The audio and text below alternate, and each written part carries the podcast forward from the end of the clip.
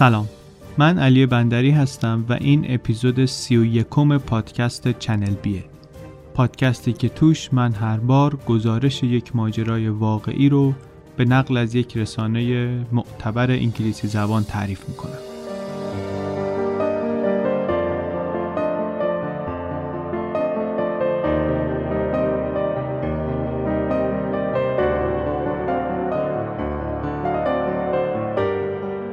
برای این اپیزود هم ما باز رفتیم مثل چند تا دیگه از برنامه ها دو تا گزارش رو که درباره یه ماجرا نوشته شده بودن با هم ترکیب کردیم. یکیش یه گزارش نسبتا قدیمیه با عنوان گیزموندوز سپکتاکولر کرکاپ ژانویه 2006 در مجله وایرد منتشر شده. رو سایتشون هم الان هست. یه تقریبا 11 12 سال میگذره ازش دیگه. نوشته آقای به اسم سولیوان رندال. منبع اصلی ما این بود. ولی بعد که متن آماده شد یه گزارش دیگه پیدا کردیم. این یه سری گزارش 6 7 قسمتی بود در سایت درایو منتشر شده thedrive.com یه سایتی بیشتر برای ماشین و review ی ماشین و اخبار اتومبیل و این چیزا می نویسه ولی خب این گزارش واقعا عالی رو هم داشتن. یه جزئیات جدیدی داشت روایت جالبی داشت. حیف بود که استفاده نکنیم. این رو هم ترجمه کردیم و اضافه کردیم به گزارش قبلی این روی آقای نوشته به اسم نیکلاس ستچر و در مارس 2016 منتشر شده. کمتر از دو سال پیش. طبق روال معمولمون دیگه تو خود پادکست من هی نمیگم این مال این منبعه این مال اون منبعه. بدونید که از این دوتا منبع داریم نقل می‌کنیم. لینک منابع رو هم می‌ذارم توی توضیحات شو که هر جایی که پادکست رو میشنوید بتونین اونها رو هم ببینید.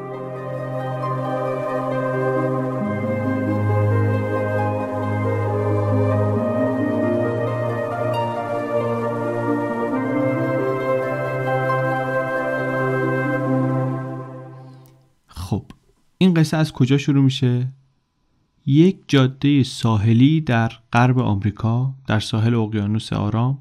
یه بزرگراه ساحلی خلوتی وسط شبیه یه آقای به اسم بو استفان اریکسون که ما در این پادکست به اسم استفان میشناسیمش. استفان. این داره با یک ماشین فراری انزو با سرعت 320 کیلومتر در ساعت میره. 320 کیلومتر در ساعت داره. جاده هم خلوت کسی توش نیست. شبم هست. می‌رسه به دست اندازی که این دست انداز تقریبا اصلا دیده نمیشه توی جاده. از فاصله چند متری تنها چیزی که به چشم میاد لبه ناصاف یه ترکی روی آسفالت. یه جایی مثلا غیر خود اومده بالا یه همچین چیزی. اینجا جای خیلی قشنگیه. بوی بزرگراه طولانی مستقیم کنار ساحل اقیانوس داره میره بالا. یه جای تپه مپه دور یه سری ویلای دنج درختای اوکالیپتوسه. خیلی جای قشنگیه. وسط این جاده اون تیکه شکسته آسفالت که گفتیم حتی انقدی تیز نیست که مثلا اگه پا برهنه اونجا راه بری کف پا رو خراش بندازه. ولی وقتی شما داری با سرعت 320 کیلومتر در ساعت میرونی روش قصه فرق می‌کنه. یه خراش کوچیک روی آسفالت هم ممکنه عواقب سنگینی داشته باشه. فراری انزو یه ماشین خوابیده است. کفش پایینه. زیرش کمتر از 15 سانت با زمین فاصله داره. و توی اون سرعت یه خراش کوچیک روی آسفالت کافیه برای اینکه ماشین پرت بشه اون طرف. فراری پرت شد روی هوا و وقتی که برگشت روی زمین منحرف شد لاستیک ترکید ماشین پرت شد رو شونه سمت راست جاده روی زمین چمن شیبداری که خیس بود. تنها کاری که آقای اریکسون تونست بکنه این بود که هیچ کار نکنه صبر کنه. سر خورد ماشین و چرخید و اینا و از پهلو محکم خورد به تیر چراغ برق چوبی که اون کنار بود و نصف شد. خبر تصادف همه جا رو پر کرد. در لس آنجلس انهدام یک فراری کمیاب چند میلیون دلاری و حالا داستان عجیبی که بعدش معلوم شد و ما الان می‌رسیم بهش تا روزها توی این میزه گردای رادیوهای محلی و اخبار تلویزیون داغ بود حرفش بحث می‌شد روش. از این قصه های خبری هیجانی بود که مردم معمولا دوست دارن. اما این توجه عمومی برای آقای اریکسون و یک تعدادی از دوروبریاش مقدمه یه فاجعه بزرگ بود. اینا دست داشتن در یکی از بزرگترین رسوایی های تاریخ صنعت video game. یک چیزی کاملا بی ربط به این ماشین و به این تصادف. ولی این تصادف اینا رو آورد توی spotlight آورد زیر نور چراغ و عملا میخ و کوبید به تابوت این شرکت گیزموندو شرکت سابق آقای اریکسون. گیزموندو چی بود؟ گیزموندو یک کنسول بازی بود یه دسته بازی بود. بعضی ها ممکنه یادشون باشه. اوایل سالهای 2000 این آمده بود که با نینتندو و با PSP پلی استیشن سونی رقابت کنه. یه اسم رسمی هم برای خودش به هم زد. و شرکت میگفتش که این کنسول ما یک انقلابیه در وسایل الکترونیکی. جی بی ادعاش هم این بود که ظرف چند ماه نیم میلیون دستگاه قراره بفروشه. خیلی سر صدا را انداخت ولی دستگاهی که آمد نه منتقدا خیلی دوستش داشتن و نه مشتری استقبال خوبی ازش کرد. نهایتا هم یک ماه قبل از اینکه این آقا فراریش توی جاده چپه بشه چپه که نه ملق بزنه تصادف کنه گیزموندو بعد از اینکه حدود 400 میلیون دلار بدهی بالا آورد. ظرف کمتر از چهار سال اعلام ورشکستگی کرده بود. قصه می‌تونست همینجا تموم بشه. یک شرکت بلند پرواز دیگه ای با آرزوهای بزرگ با محصول به درد نخور آمد و رفت و یه سری پولم اینجا حیف و میل شد. ولی این جریان تصادف اریکسون رو گذاشت زیر ذربین و باعث شد یه سری سوال به وجود بیاد که این بابا کیه؟ چه جور آدمیه که مثلا توی جاده ساحلی 320 کیلومتر سرعت میره؟ جواب این سوالا باعث شد معماهای بیشتری به وجود بیاد.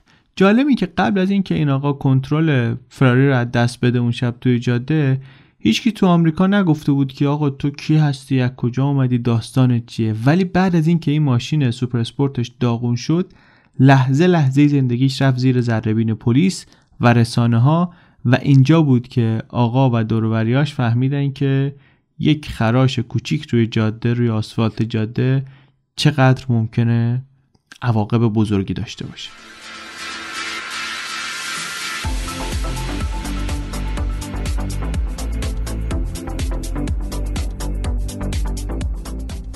Chris, that Ferrari Enzo was nearly obliterated in the high speed crash along the PCH. The occupants who were protected inside its Formula One styled cockpit walked away. But one of those men, Stefan Eriksson, isn't escaping attention.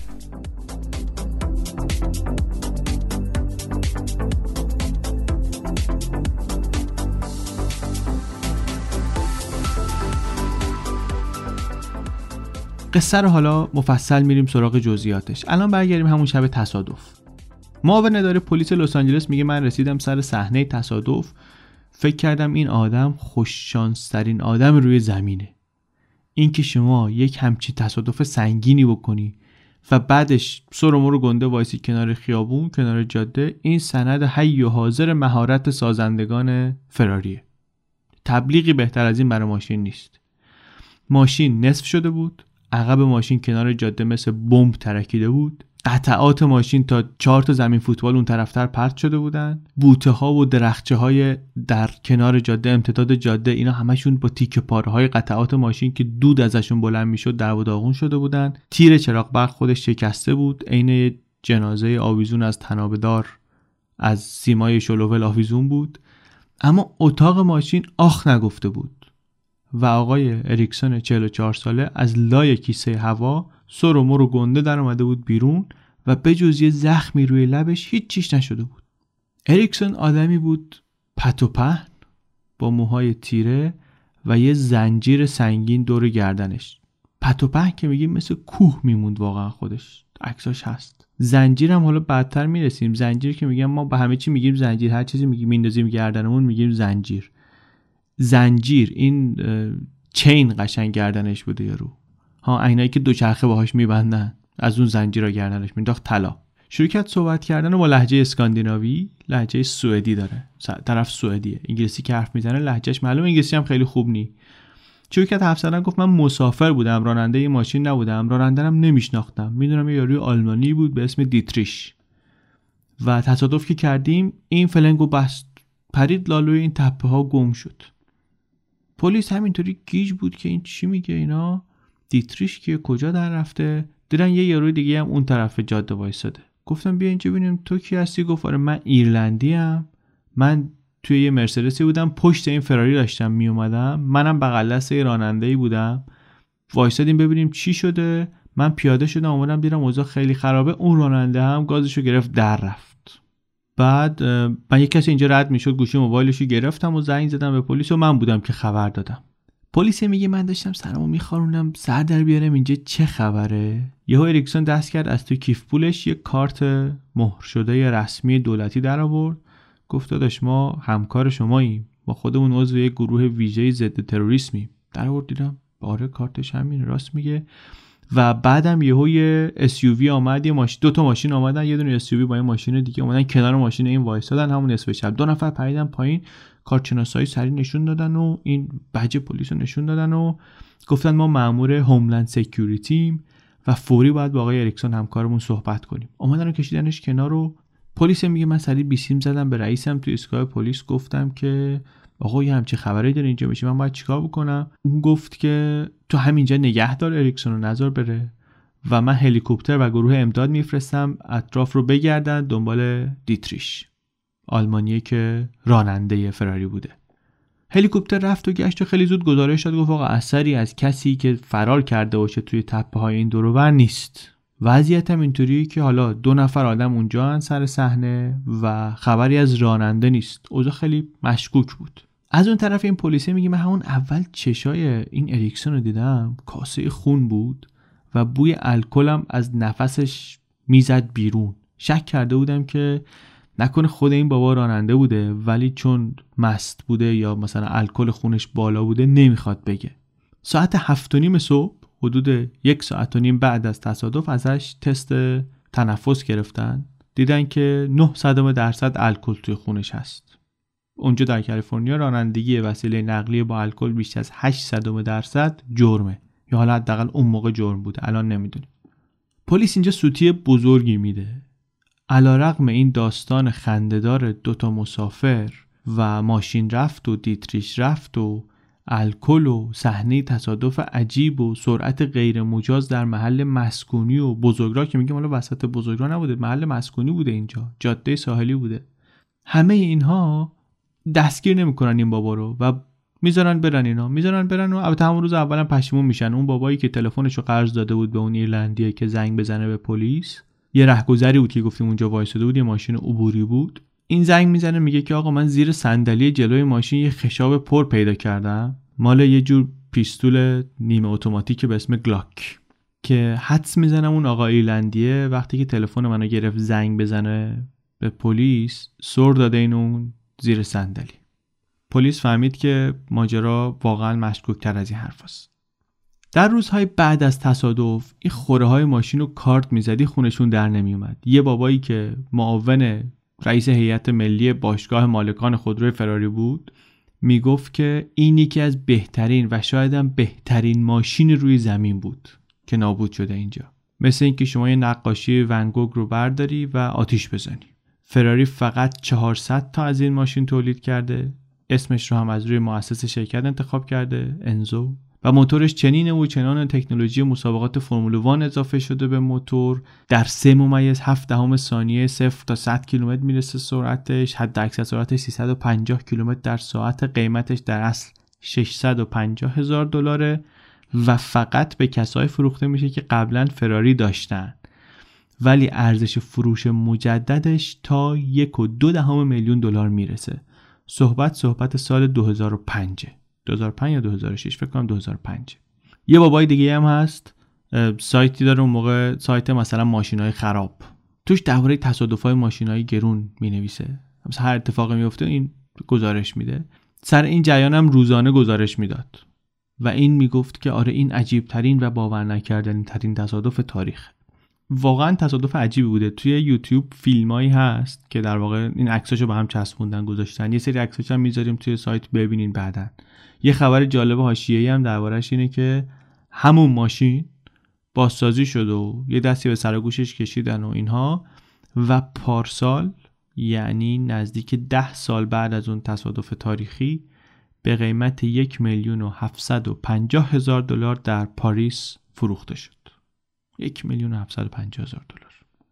بگذاریم برگردیم همون 2005 در عرض چند هفته هواشی ماجرا شروع شد. یکی از زرنگای محل یه تیشرت درست کرده بود جلوش عکس این فراری داغون شده رو زده بود پشتش هم نوشته بود دیتریش علامت سوال. دیتریش گفتیم اون آلمانی بود که می‌گفتن راننده بوده که البته خالی بندی بود دیگه راننده در کار نبود خودشون بودن. خوره های ماشین ریختن تو محل تصادف تیکه تیکه دنبال این یادگاری ها میگشتن و می داشتن میبردن. یه نفر حتی چند تا از این زایات رو همون موقع تو ایبی فروخت. مقامات هم از اون ور می‌دیدن آقا هی شواهد جدیدی جمع میشه این داستان هی پیچیده تر میشه هی ابعاد تازه پیدا می‌کنه. فعلا داشتن گوش می‌کردن چشم و گوش باز ببینن چی میشه.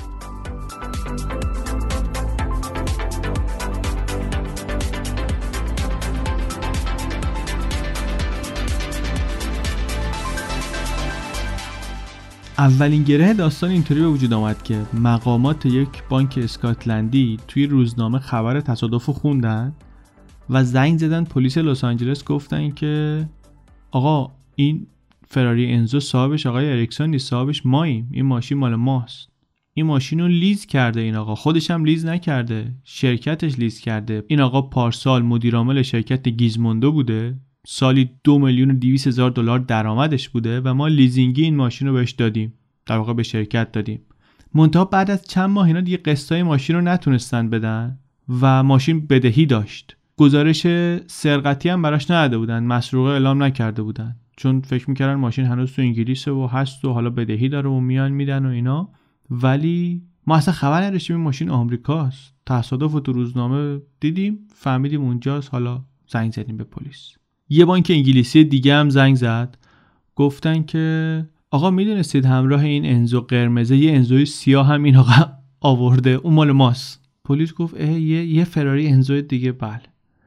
بعد یه بانک دیگه زنگ زد گفتش آقا ما یه دونه مرسدس اسلار مکلارن داشتیم. اینم ببینیم اونجا پیداش میشه. ما اینو گزارش سرقتی دادیم تو انگلیس پیدا نشده. رفتن دیدن بله این کنار اون فراری سیاهه تو پارکینگ پارکه.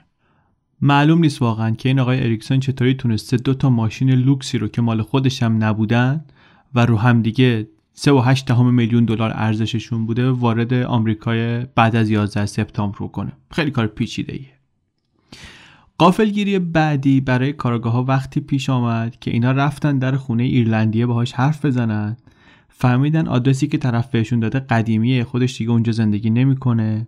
بعد این ور بگرد اون ور بگرد. معلوم شد که این آقای 26 ساله ایرلندی دیگه رفته کشور خودش آمریکا نیست. بزرگترین معمایی که توی اون مرحله هنوز پلیس داشت این عضویت آقای اریکسن بود در اون یگان ضد تروریسم. فهمیدن کارگاه که عضویت این آقا در اون یگان ضد تروریسم به سفارش مدیر یک شرکت اتوبوسرانی گمنامی بوده که توی شهرستان کوچیکی فعالیت می‌کنه. شرکت یه مدیری داره آقای یوسف میوندی. یه مرد 39 ساله. این آمده آقای اریکسون رو معرفی کرده که عضو اون یگان ضد تروریسم بشه. خود این آقا تعریف کرد گفت آقا قصه اینه که من چهار تا موتور داشتم اینها رو تاق زدم یه مینیبوس گرفتم. بعد شروع کردم این ور بردن سالمندان و معلولین. بعدم کم کم کارم گرفت. شرکتم رو یه خورده بزرگ کردم کردم شرکت اتوبوس رانی و سرویس حمل و نقل و اینا می‌دادم. طبق قانون ایالتی شرکت های اتوبوس رانی اونجا اجازه دارن که اداره پلیس خودشون رو راه بندازن. یه نیروی پلیسی داشته باشن. و گفتش که آره من این کارو برای این کردم برای اینکه بتونم سریعتر سابقه داوطلبا رو چک کنم. کسایی که می‌خوام برای من کار کنن به عنوان راننده اینا. اومدم یه اداره پلیس را انداختم. واقعا قانونی هستی همچین چیزی که حالا ممکنه به گوش ما خیلی عجیب باشه ولی قانونیه. میشه این کار این کارو کرد. اصلش هم به نظر می‌رسه واسه اینه که نیروهای پلیس خصوصی یعنی اینا که مثلا توی محوطه دانشگاه دانشگاه می‌خواد سیستم نگهبانی داشته باشه از این نیروها درست می‌کنه. این شرکت هم داره از همون قانون استفاده می‌کنه. یک افسرهای غیر رسمی درست می‌کنه نشان پلیس بهشون میده. حالا پلیس پلیس نیست ولی بالاخره نشان یکی شکل نشان پلیس. یه جور پلیس. کاری نداریم. این آقای میوندی میگه که اریکسون رو من اینجوری دیدم که یه روزی یه رولز رویس آمد جلوی در گاراژ در در داغون من. اریکسون ازش پیاده شد خودش معرفی کرد گفتش که ما وکیلمون با شما یکیه از اون طریق من با شرکت شما آشنا شدم. یه پیشنهادی براتون دارم. من حاضرم که توی همه اتوبوس های شما دوربین مداربسته کار بذارم. اسکنر تشخیص چهره بذارم. مجانی. در مقابل من بشم معاون کمیسر این نیروی پلیسی که شما دارید. ما البته درست نمی‌دونیم که اریکسون برای شرکت واقعا چی کار کرده اصلا کاری کرده یا نه. ولی به هر حال طبق ادعای سایت این نیروی پلیس اینا یک جوخه سربازان گمنامی که در خط مقدم جبهه نبرد با تروریسم مبارزه می‌کنن و نقش حیاتی در دفاع از Homeland Security کالیفرنیای جنوبی دارن.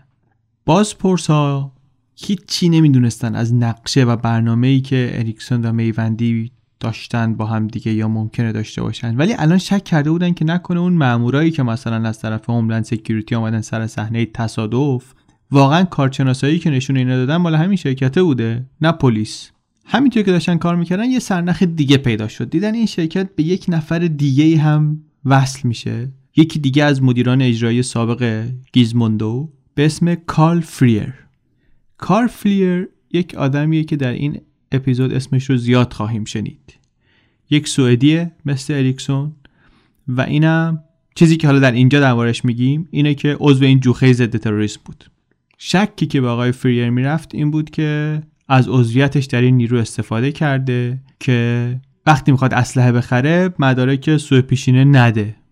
بعد رفتن یه خورده دیگه گشتن زندگیشو گشتن خونهشو گشتن یه دونه یات بزرگی داشت اونو گشتن. دیدن بله سرجم دوازده تا تفنگ شکاری و چهار تا اسلحه کمری تو تشکیلات این بابا پیدا شد. حالا دونه دونه سراغ همه چی میریم. سراغ زندگی این آقا خونش اون یاتش اسلحه ها ولی حالا اینا فعلا مقدمه ورود به داستانه. چند روز بعد از تصادف اریکسون که تا اون موقع با بازپرسا همکاری کرده بود یه دفعه از این رو به اون رو شد. دیگه لام تا کام حرف نزد. به نظر می اومد فهمیده که داستان تصادفش توی سوئد پخش شده و به گوش پلیس های سوئدی رسیده و این همون چیزی بود که ازش میترسید. چون می‌دونست وقتی پلیس و خبرنگارای آمریکایی شروع کنن با سوئدیا حرف بزنن همه گذشتش میاد بالا. از جمله اون باندی که در سوئد داشته و روزهای زیادی خوشی که در گیزموندو داشتن. بریم سوئد. Well. Today, investigators got an interesting phone call from a bank in Scotland, uh, and they were questioning the title. They said that they had repoed the vehicle from them, so we have to uh, follow up a little bit and see, uh, find the, the facts behind that information. Here are some facts Fox 11 has learned about Stefan Eriksson. The 44 year old is considered an accomplished Ferrari driver, once racing a Ferrari Modena sponsored by Gizmondo. That's a handheld video game you almost heard about. Ericsson was one of Gizmondo's top execs. Last.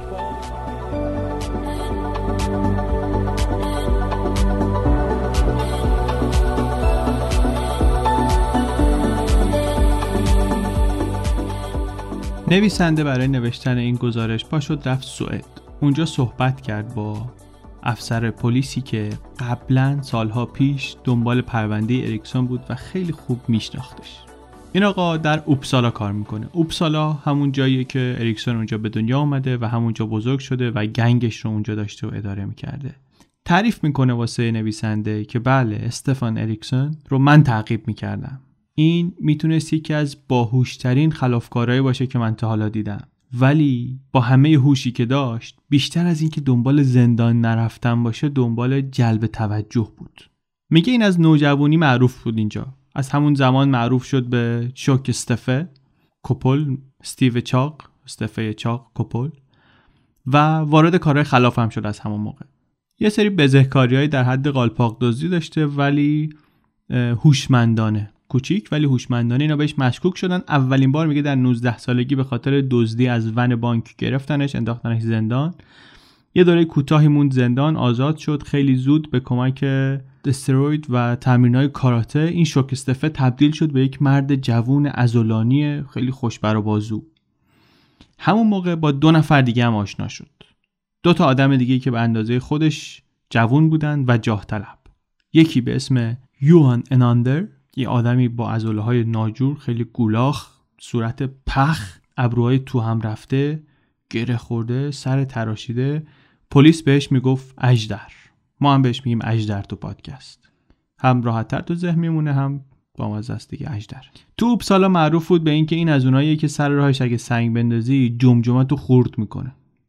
و یکی دیگه به اسم پیتر اوف. ما به این میگیم اوف تو پادکست. اوف مغز متفکر گروه بود. اصلا خودش این طرف اون طرف معرفی می‌کرد به عنوان مثلا فروشنده آثار هنری. نقطه مقابل اجدر بود.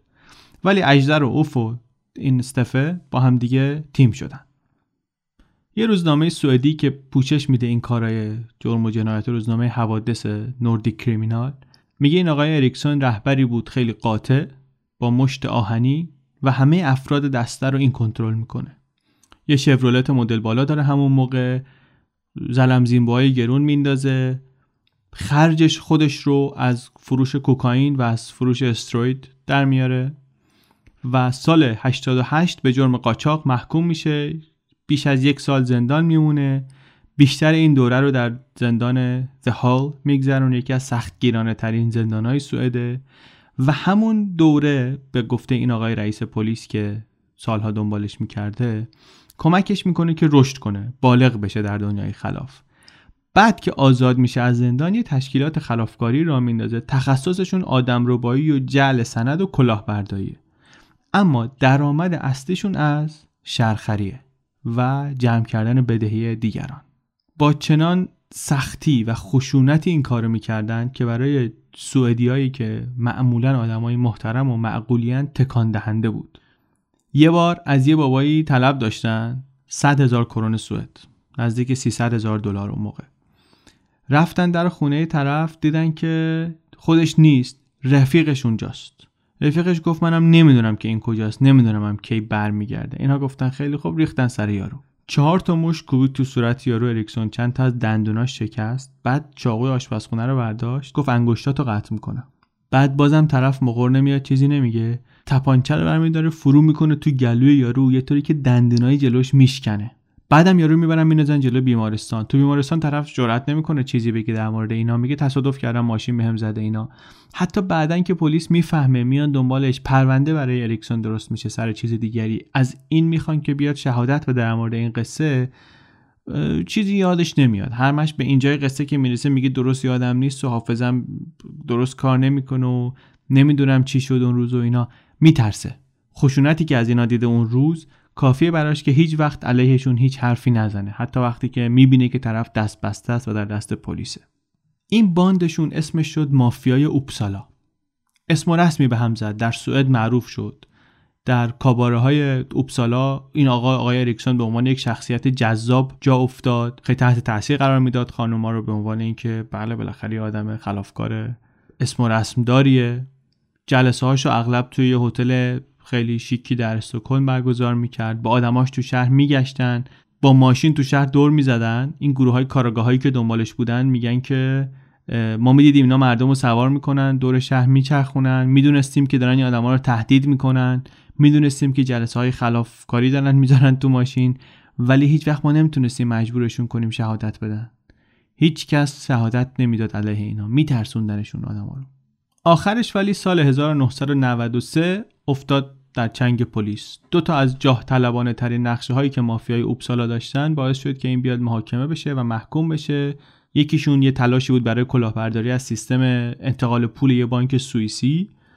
و دومی یه برنامه بود که اینا داشتن که میلیون ها کرون پول تقلبی می‌خواستن در سوئد پخش کنن. تله گذاشت پلیس براشون و تونستن موششون رو بگیرن. وقتی داشتن 25 میلیون کرون حدود 3.5 میلیون دلار از حسابهای مختلف پول برمی داشتن. اریکسون رو گرفتن. اون موقعی که گرفتنش 500 هزار کرون پول نقد تو جیبش بود. نزدیک 65 هزار دلار. و محاکمش کردن به جرم کلاهبرداری و ضرب و شتم دیگران و جرایم دیگری که داشت محکوم شد و روی هم ده سال زندان خورد بهش. البته 6 سال زندان موند بعدش آمد بیرون. سال 2000 اریکسون از زندان آمد بیرون. و ظرف چند سال تبدیل شد به یک مدیر تکنولوژی اروپایی با درآمد بالا. آدمی که چوب جادوییش رو تکون داد و این معجزه سیندرلا مانند رو انجام داد کارل فریر بود. فریر که قبلا هم گفتیم رفیق سوئدی اریکسون همون آدمی که برخلاف اریکسون و اجدر و آدمای دیگی که تو باند اینا بودن مغز بود داشت خالی نبود. مغز متفکر اینها بود.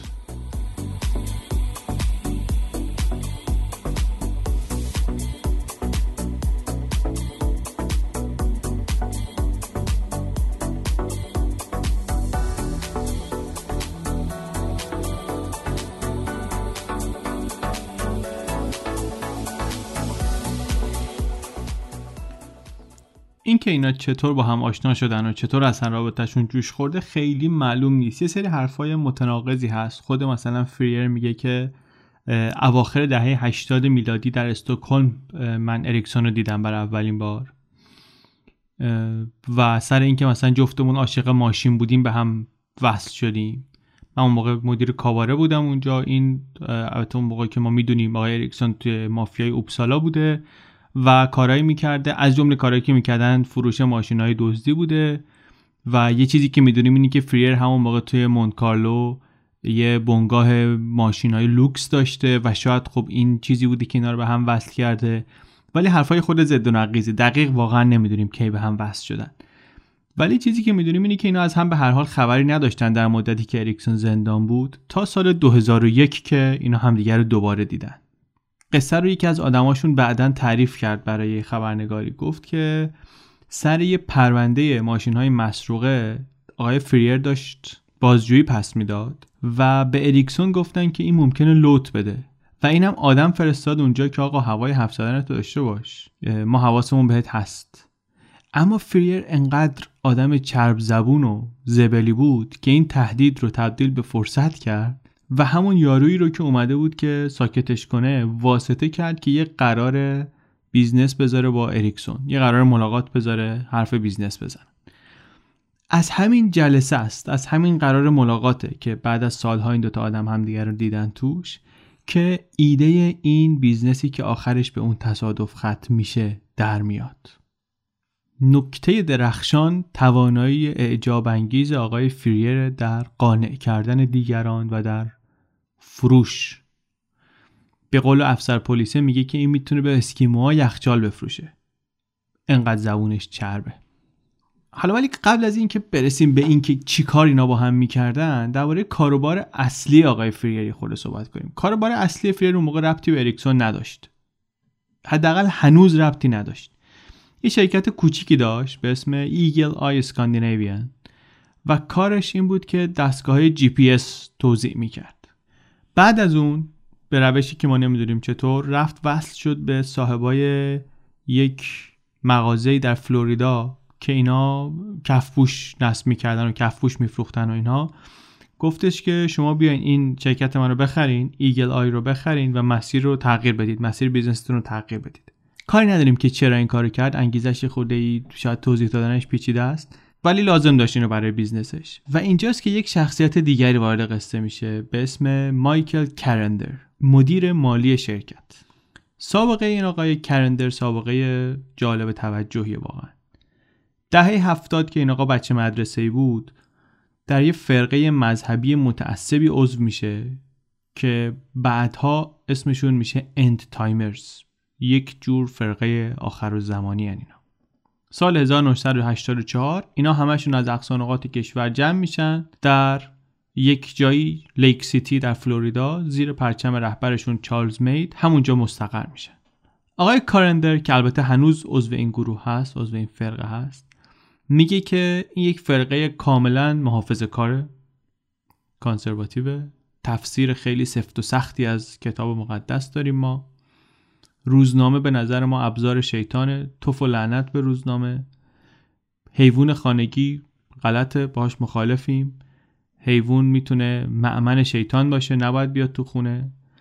آدم عجیب غریبی در اون شهر خودشون اسمشون گذاشته بودن کشیشان مید و شهر رو عملا گرفته بودن دست خودشون. یک تعدادی از کسب و کارهای اونجا رو میگردوندن. یک بخشی یه بخش شهرستان رو مالکیت بیش از نصف خونه هاش رو در اختیار داشتن. خودش این آقای رهبرشون آقای مید خودش رو کم از حضرت موسی نمی‌دونست و یاد داده بود به پیروانش که لشکر ما لشکر آخر و زمان ما هر مال و انواری رو که از کفار به دستش برسه می‌تونه بالا بکشه. این مباهه. اموال کفار بر شما مباهه. این آقای کارندر یه همچی سابقه ای داره. ما بهش میگیم آقای کارندر فرقه ای با این سابقه ایشون به عنوان مدیر مالی وارد شرکت میشه. جنسش البته با جنس بقیه این آدما فرق می‌کنه. اینم هم, هم دوران جالبی داره هم سرنوشت جالبی. حالا کم کم می‌بینیم. این اومد توی شرکت فریر رو و کمک کرد که این شرکت کفپوش سازی رو Floor Decor رو تبدیل کنن به یک شرکت الکترونیک به اسم Tiger Telematics. ماه اوت سال 2002 این آقای شد مدیر اجرایی شرکت کارندر فرقه ای ظرف چند ماه شرکت تصمیم گرفت که این تکنولوژی جی پی اس رو گسترش بده تبدیلش کنه به سیستم ردیابی کودک. این یه ایده ای بود که برای سرمایه گذارا خیلی جذابیت داشت. خوب فروش می‌کرد همچین چیزی. کیه که حاضر نباشه مثلا 200 دلار بده پای چیزی که بهش بگه که بچهش در هر ساعتی از شبانه روز کجاست. یادمون باشه صحبت سالها قبل از آیفون و تلفن‌های هوشمند و این حرف است ذهنیت اون موقع رو باید داشته باشی. بازار داشت همچین چیزی. اما از اون طرف چطوری شما می‌خوای یه نوجوانی رو مجبور کنی که بیا یه همچین دستگاهی رو با خودت این ور داشته باش؟ برای اینکه این مشکل رو حل کنن این شرکت تایگر تلماتیکس اعلام کرد در 2003 که راه حل ما اینه که سیستم ردیابی کودک رو سیستم البته هنوز وجود نداره ایده است فقط اینو بیاریم بذاریم روی کنسول بازی رو دسته بازی. اسمش رو اول گذاشتن گیم ترک و بعد اسمش شد گیزموندو.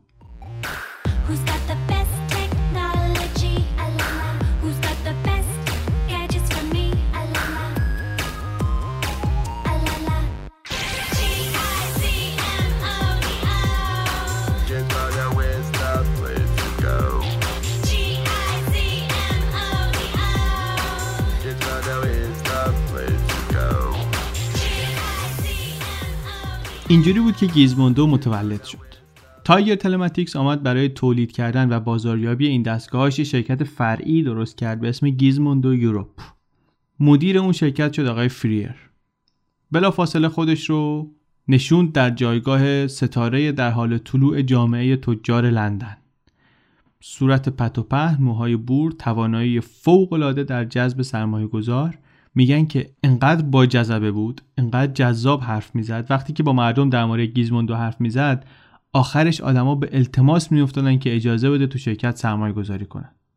فریر شد مدیر عامل سال 2004 اولین سالی بود که مدیر عامل بود. اون سال دو میلیون و 200 هزار دلار حقوق و پاداش و مزایا و اینها گرفت. زنش هم به عنوان حق مشاوره از شرکت 174 هزار دلار دستمزد گرفت. و اینا با بچه هاشون اومدن یه خونه بزرگ گرفته بودن در همپشایر اونجا پارکینگ و پر کردن از ماشین های لوکس. زندگی خیلی مرفه. بعد از اینکه فرمون رو گرفت دستش در شرکت Gizmondo اریکسون رو هم وارد بازی کرد.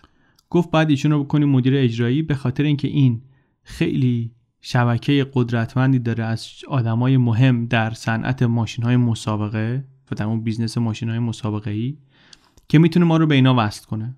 برای همین اینو باید بکنه مدیر اجرایی اینجا. اینا می‌تونن سرمایه گذار بشن این می‌تونه سرمایه گذار بیاره می‌تونه حامی مالی بیاره از اینجور حرفا. اینطوری اریکسون آورد اونجا و اینطوری دیگه آخر هفته ها اینا همش با هم بودن و به اون دو علاقه مشترکشون می‌رسیدن. جواهرات گرون قیمت و وسایل نقلیه پر زرق و برق. یه موتورسیکلت هارلی دیویدسون با روکش موتور الماس میشستن تکش این اونور شهر سر و صدا. از این کارا.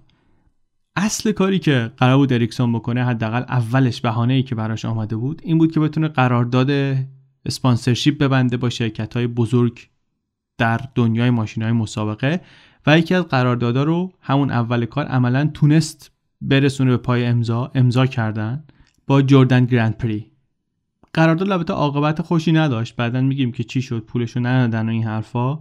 ولی اولش کار کرد براشون. اون شرکت برداشت حتی به درخواست شرکت گیزموندو یه دونه ماشینی رو که ماشین مسابقهشون بود اصل ماشین نه مدل نه ماکت نه مجسمه اصل ماشین رو آورد گذاشت تو لابی شرکت اینا. یه ساختمونی نزدیک لندن اصل ماشین آورد گذاشت اونجا. که خب نمایش خیلی باشکوهیه برای یه شرکت دیگه. این موفقیت اولیه آقای ریکسون بود در این شرکت. سال 2004 اریکسون 870 هزار دلار حقوق گرفت. 1 میلیون و 300 هزار دلار پاداش گرفت. 800 هزار دلار سهام گرفت. 150 هزار دلار هم حق ماشین. اسباب کشی کرده بود. اون موقع اومده بود توی یکی از اعیانی ترین شهرکای نزدیک لندن زندگی می‌کرد.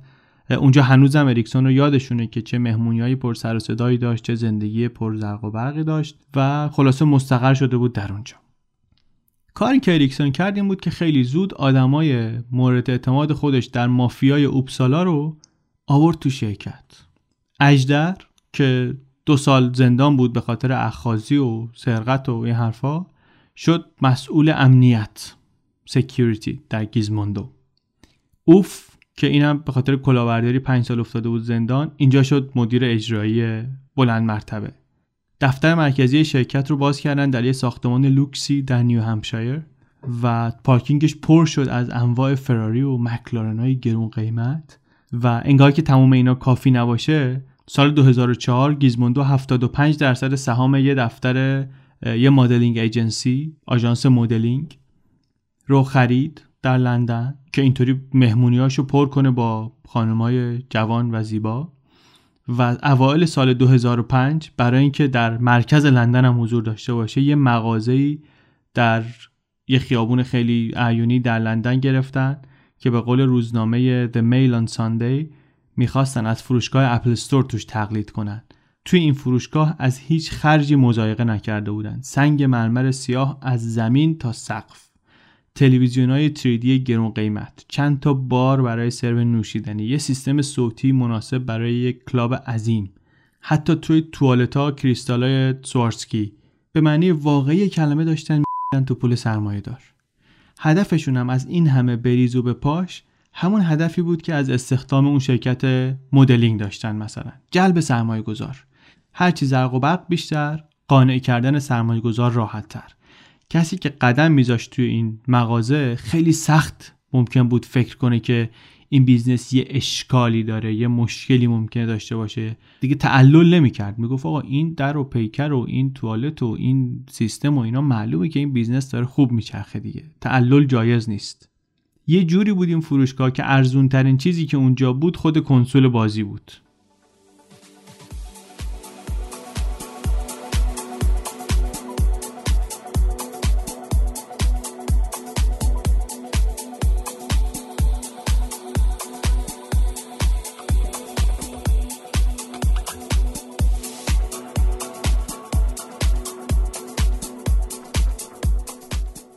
شومن خوبی هم بود اریکسون. می‌دونست چطوری جلب توجه کنه. مهمونیاشون فوق العاده چشمگیر بود. استینگ میومد می‌خوند. خواننده های معروف میآمدن. فارل میومد براشون مثلا رپ می‌کرد. در مورد گیزموندو در مورد کنسولشون شعر درست می‌کردن میخوندن. یکی از کارمنداشون میگه که یه مشتری از آلمان داشتیم. اینا رو مثلا می آورد تو مغازه. این مدل های شرکت هم صدا می‌کرد میآمدن. مدل قدم می‌زدن دورور اینا براشون نوشیدنی می آوردن مثلا در حالی که اینا جلسه دارن. بعد به این مدل ها می‌گفتن که دوستانه برخورد کنید با اینا. اصلا می‌رفتن میشستن رو پای اینایی که آماده بودن مثلا قرارداد ببندن. از اینجور کارا. ولی خیلی با ظرافت. یه جوری که فکر نکنن اینجا مثلا هور هاوسه یا اینکه خبر دیگه ایه بالاخره اینجا بیزنسه ولی امکانات زیاده. خود اریکسون و خود فریر هم آدمای خیلی زلم زیمبولی بودن. ظاهرشون معلوم بود که مثلا خیلی پول در جریان اینجا جواهر و الماس و ساعت چی و ماشین چی و این حرفا. و اینی که مثلا اومدن قرار داد ببنده از شرکت آلمانیه اینا کارمندن دیگه. حالا کارمند یه شرکت خیلی معتبر یا هرچی بالاخره طرف میاد این تشکیلات رو می‌بینه میگه آقا ما وارد با اینا وارد business بشیم هر دفعه میایم جلسه بساط همینه دیگه. خوشحال میشه خوشش میاد. در واقع این business model شون بود. به اینها به این کارمندها یک lifestyle ی رو نشون بدن که اینا خودشون می‌دونن که بهش نخواهند رسید هیچ وقت در زندگی. بر همین وقتی اینا دارن سرمایه گذاری می‌کنن فکر خواهند کرد که فقط این نیست که داریم یه پولی میدیم که راهی به حساب کتاب های این شرکت داشته باشیم و سودی ببریم از سودی که اینا دارن می‌برن سهمی ببریم از سودی که اینا دارن می‌برن. ما داریم یه پولی میدیم که بجز این وارد lifestyle اینا هم بشیم. اون کیفی که اینا دارن می‌کنن و ما هم بتونیم بکنیم. تو پارتی های اینا هم ما بتونیم بریم. داریم ورودیه اونو میدیم. نه فقط ورودیه دفتر حساب کتاب بلکه ورودیه این lifestyle. اینه. برای این سرمایه گذاری می‌کنیم. و اینطوری اینا سرمایه گذارا رو قانع می‌کردن. کارمنداشون هم با همین طرز فکر کار می‌کردن. البته یه نکته جالب اینجا هست که اینا بجز به خودشون دوتا به هیچ کس دیگه پولی نمی‌دادن. پول فقط یه جریان یه طرفه بود از بیرون به داخل. حتی به نزدیکترین متحدان و همدستانشون هم پول نمی‌دادن. خیلی می‌خواستن حال بدن به کسی سهام گیزموندو می‌دادن و البته کسی ناراضی نبود. سهام داشت مثل چی می‌رفت بالا؟ تا ژانویه 2005 سهام از 4 سنت رسیده بود به 32 دلار و 50 سنت. از پولم پولتر و بهتر. حتی کارمندی اگه مثلا خیلی خوش میدرخشید اینا بهش پول نمی‌دادن. ماشین لوکس ممکن بود بهش بدن ماشین شرکتی بدن در اختیارش. یا ساعتهای آنچنانی بهشون بدن. یادمون باشه این کارمندا در واقع خیلیشون خلافکاره کف خیابونی هن. خب رولکس براشون خیلی جذابتر و ارزشمندتر از پوله. همه اون درخشش و صفایی که اینا حسرت و آرزوش رو یک عمر داشتن یهو داره میفته تو بغلشون. آقای اریکسون و آقای فریر هم برنامهشون همینه. سرویس و وفاداری آدم ها رو می‌گیرن و در قبالش بهشون سهامی میدن که در حقیقت بی ارزشه ولی در لحظه پوله و ارزشش هم داره هی بالاتر میره. ایده واقعا ایده درخشانیه. یکی از کسایی که کار می‌کرد براشون میگه من گاهی احساس گناه می‌کردم. دلم واسه اونایی که کلی پول می آوردن اینجا سرمایه گذاری می‌کردن میسوخت. ریخت و پاش شرکت یه جوری بود که معلوم بود یه ریگی به کفششه. این پارتیایی که ما می‌گرفتیم و سونی واسه PSP ش نمی‌گرفت. اونا سونی ان غولن کنسول بازیشون هم که از ما بهتر بازارم که مال ایناست. ولی اینطوری پول نمیریزن این ور اونور از اونور سهام ما همینطوری داشت می‌رفت بالا. محصول ولی همون آشغال بنجلی بود که بود. دوروبرش هم البته یه سری بیانیه پوچ و وعده و وعید که حالا اس میدیم بلوتوت میدیم نمی‌دونم دوربین یک و مگاپیکسل میدیم. که اینا هیچ کدومش به جایی نرسید. حالا قصه بیانیه هاشون هم میگیم. ولی شکلی که اینا شرکت رو اداره کردن و جریان پول رو برقرار نگه داشتن طوری که خودشون ازش بهره ببرن واقعا چیز خیلی عجیب غریب و جالبیه. خود دستگاه چطوری بود؟ خود دستگاه رو تا می‌تونستن براش ویژگی های دهم پرکن و مشتری جلب کن تعریف کردن. علاوه بر جی پی اس گفتن پخش کننده فایل های صوتی داره تصویری داره ژیروسکوپ داره خدمات پیام چند رسانه ای داره شبکه بلوتوث وصل میشه برای بازی های چند نفره. می‌تونین چند نفره رو کنسول بازی کنین. می‌گفتن بعضی که اگه قبول کنن آگهی بگیرن. اون موقعی که دارن بازی می‌کنن تبلیغ بیاد روی تلفن موبایلشون. اینا رو قیمت خرید تخفیف هم می‌گیرن. البته خیلی عجیبه که دستگاه امکان برقراری تماس تلفنی نمی‌داد. ولی همه این ویژگی های دیگه که گفتیم و تبلیغ می‌کردن که می‌گفتن که ما خواهیم داشت. قبل از اینکه محصول بیاد بیرون به کمک یک شرکت قدرتمند روابط عمومی Ogilvy Public Relation Worldwide اینا شدن سرخط اخبار تکنولوژیک در جهان. ستونهای خبری این اونور کلی بهشون پرداختن. یک دونه دستگاه هنوز بیرون ندادن. فقط با حرف زدن درباره اینکه چی خواهد بود چی خواهیم داشت چی خواهیم داشت این حرفا. سر و صدا می‌رفت بالا. سرمایه گذارا هم پول میریختن تو شرکت. قیمت هر سهم شرکت تایگر که در واقع صاحب گیزموندو بود از 53 سنت در اواخر 2003 رسید به 32 دلار و 50 سنت در اواخر 2005 بیرحمانه هم شرکت پول خرج می‌کرد وحشیانه پول خرج می‌کرد. درآمد شرکت در سال 2004 سرمایه گذاری ها رو بذاریم کنار درآمدش کلا سرجمع 316 هزار دلار بود. تازه بیشتر این درآمد مال اون model agency بود که گفتیم خریده بودش. سرجمع 316 هزار دلار. ولی اینا فقط 150 هزار دلار مثلا برای اجاره سویت های لوکس توی هتل های آنچنانی می‌دادن. هیچ کس هم توی این دنیای بی در و پیکر استارتاپ ها نمی‌پرسید که این صدها میلیون دلاری که جمع کردین رو کجا ریختین؟ اصلا چیکار داری می‌کنی شما با این پولی که از سرمایه گذاران می‌گیرین؟ همش خبرهای خوب و مثبت بود از شرکت. یه خبر فقط بود که یه مقدار نگران کننده بود که اون موقع بازتاب عمومی پیدا کرد. درباره زندگی نامه آقای فریر بود که می‌گفتن آقا یه جاهاییش خیلی اغراق‌آمیزه فریر همون شریک سوئدی اریکسون مغازه‌دار توی اولین گزارش سالانه شرکت گفتن که آقای فریر بنیانگذار شرکت نرم افزاری VXtreme بوده VXtreme شرکتی که بعدا مایکروسافت خریدتش. و این خب معروف بود این شرکت. در حالی که فریر هیچ ربطی به این شرکت نداشته. بعدا آقای کارندر فرقه‌ای یه خبرنگاری ازش پرسید که آقا قصه چیه؟ این خالی بندی کردین و این حرفا این چیه ماجرا؟ گفت نه نه این یه خطای جزئیه یه خطای تایپیه.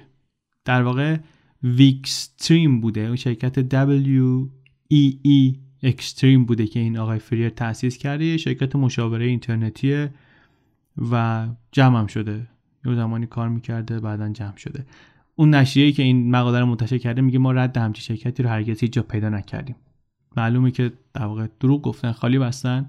بادش کردن بعد که مثلا یک کسی موجشون رو گرفته یه چیز دیگه ای گفتن و پوشوندنش. همچنین توی مقاله های چیزایی اون موقع چاپ می‌کردن که آقای فریر مدتی در تراست مرکز تحقیقات پزشکی لندن مرکز تحقیقات پزشکی کینگ در لندن یه مؤسسه معتبری تراستی بوده اونجا امین بوده که این هم ادعای پوچیه همچی خبری نبوده. این عملا تنها خبر منفی بود که از شرکت در آمد بقیهش همش تحسین و تمجید.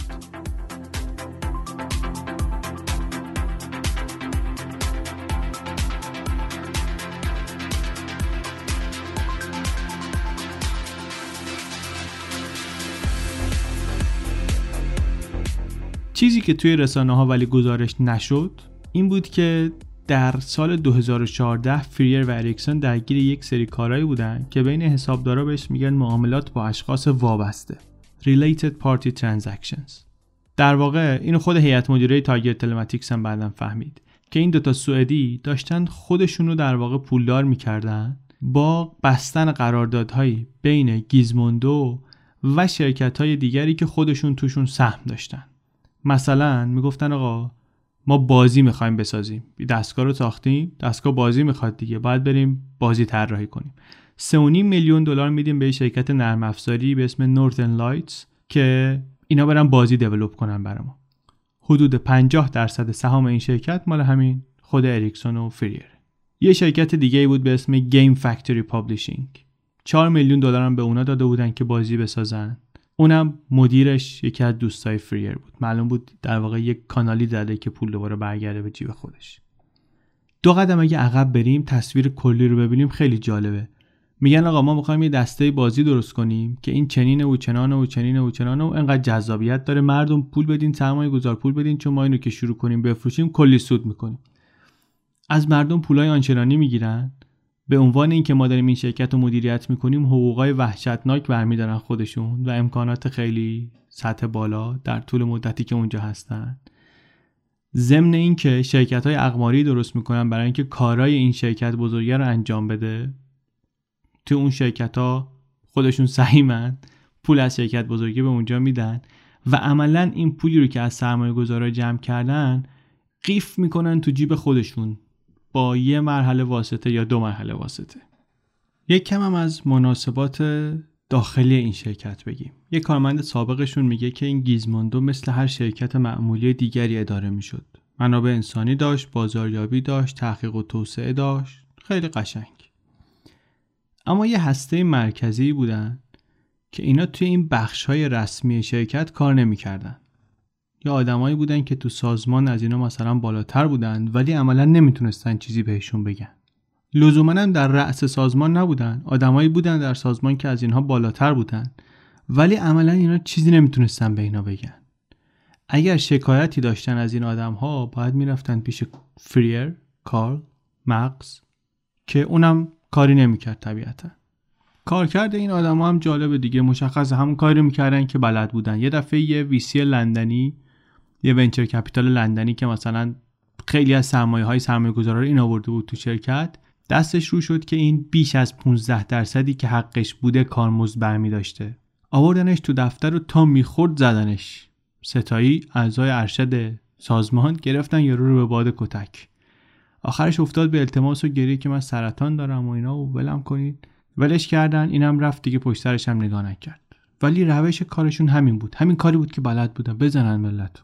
با اینکه بزن بهادرم زیاد داشتن توی دم و دستگاه اما قلچماقشون همون اجدر بود. یه آدمی بود گفتیم دو متر کوهستانی از ازوله توی مافیای اوپسالا این همکار استفن بود. توی کار شرخری شهرتی به هم رسونده بود. اونجا البته سابقه محکومیت داشت. گفتیم اینجا شد مسئول دایره امنیت شرکت رئیس واحد سکیوریتی. یه خاطرات خوشمزه هم ازش هست. یه بار میگن که لندن یه نفر ازش سبقت گرفت و انگشتش رو بهش نشون داد از پنجره مثلا فوش بهش داد. این گذاشت دنبال یارو. پشت چراغ قرمز رسید بهش و پیاده شد و رفت شیشه جلوی ماشین یارو رو آورد پایین و کشیدش از شیشه بیرون و تا می‌خورد تو همون خیابون زدش جلوی ملت و هیچی به چی. آخرش هم کسی سراغش نتونست بیاد. نیامد. البته یه وقتهایی هم بدشانسی می آورد مغز کوچیکی داشت. عضلات بزرگ و مغز کوچیک. معروف بود میگن که واسه صبحانه 6 تا تخم می‌خواست بخوره. واسه صبحانه. معروف بود که واسه صبحانه 6 تا تخم مرغ آبپز می‌خواد بخوره با دستش پنج نشون میده چون مغزش نمی‌کشه. تفلک یه بار یه میز عتیقه خریده بود بعد نظرش برگشته بود می‌خواست بره بفروشه فهمیده بود یارو بهش انداخته خیلی عصبانی شد. خیلی هم میگن کوکائین و استروید و اینا زیاد مصرف می‌کرد. عصبانی شد و یه pickup truck داشت یه Dodge SRT غول. اینو ورداشت صاف روند رفت تو شیشه مغازه میز فروشه. اونی که میشه میز بهش فروخته بود سمساره. ماشین گیر کرد تو مغازه پلیس اومد گفتش آقا چیه برنامه؟ گفت آره من یه لحظه ترمز و زیر پام گم کردم و اینا. از این خاطرهای خلاصه عجیب غریب از اجدر زیاد هست. ولی به هر حال این آدم با این سابقه و با این پروفایل و با این وضعیت تو این شرکت مقام و منزلتی داشت.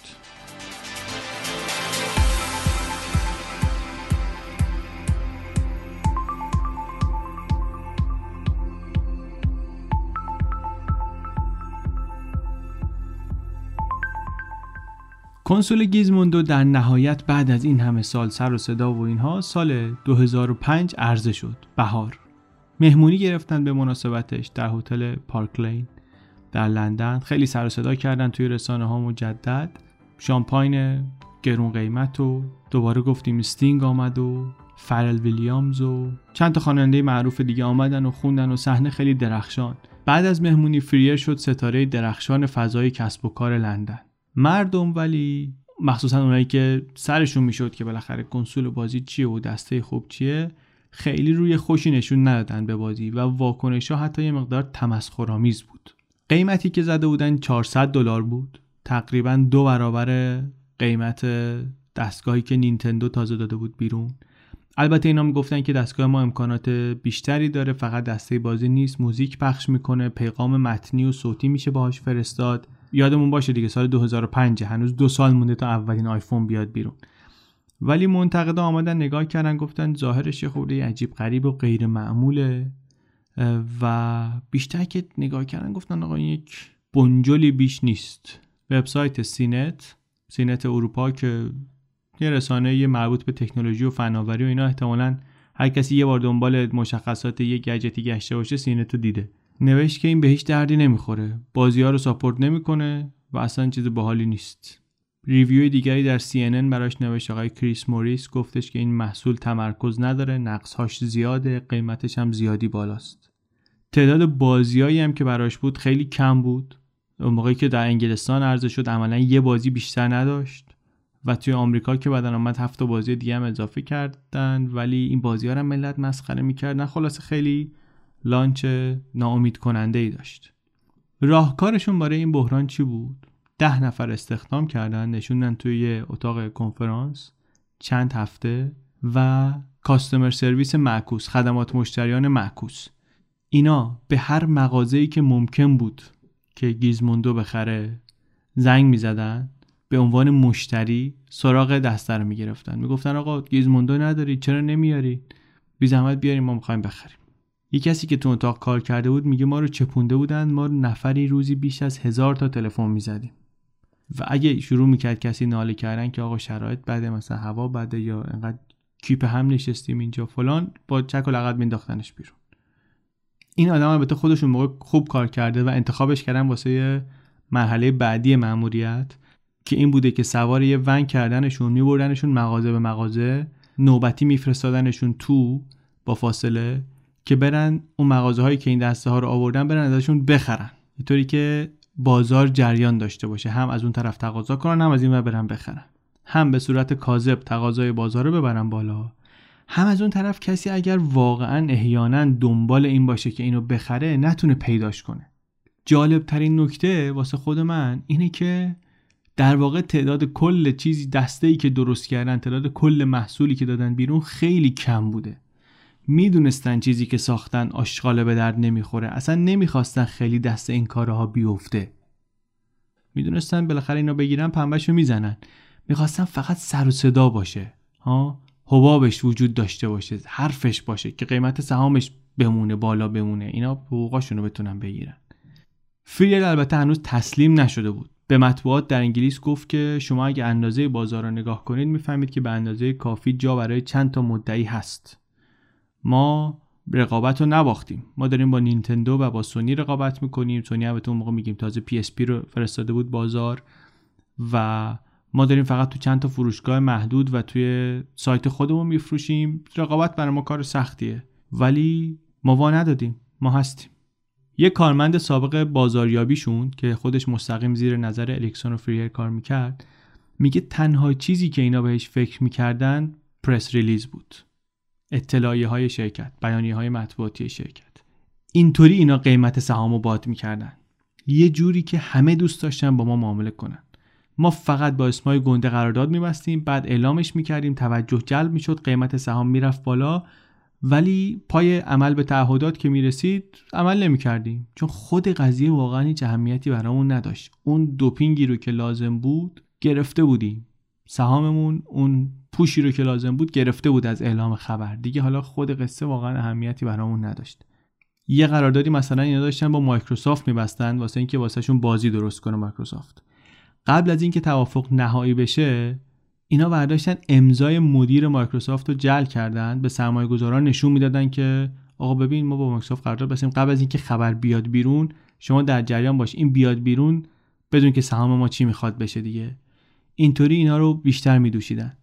حتی میگن که اینا می‌رفتن اینور اونور به سرمایه گذار می‌گفتن که آقا سربسته بگم بین خودمون بمونه پشت این پروژه ما در واقع خود مایکروسافته. مایکروسافت داره با چراغ خاموش حرکت می‌کنه که تابلو نشه و این حرفا ولی این در واقع دسته بازی مایکروسافته. اینطوری ملت می‌گفتن ای آ پس فهمیدم چطور شد پولو بده بیاد. قراردادشون با مایکروسافت البته نهایتا بسته شد. و سهام شرکت سر همون از 3 دلار رسید به 23 دلار. و اون موقع بود که اریکسون و فریر دیگه واقعا خل شدن و مثل اسب پول خرج می‌کردن. سهام میخریدن میفروختن قرارداد میبستن و دیگه واقعا خوشخوشانشون بود.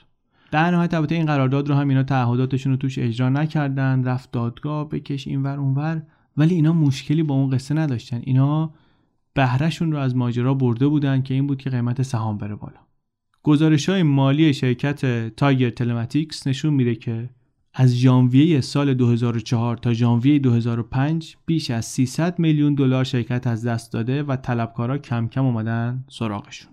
سر پاموندن شرکت عملا به کمک 21 میلیون دلار وامی بود که از دو تا از سهامدارای ثروتمند انگلیسی گرفته بودند و کارشون به جایی رسیده بود که به تأمین کننده های قطعاتشون به ساپلایراشون به جای پول نقد سهام شرکت می‌دادن.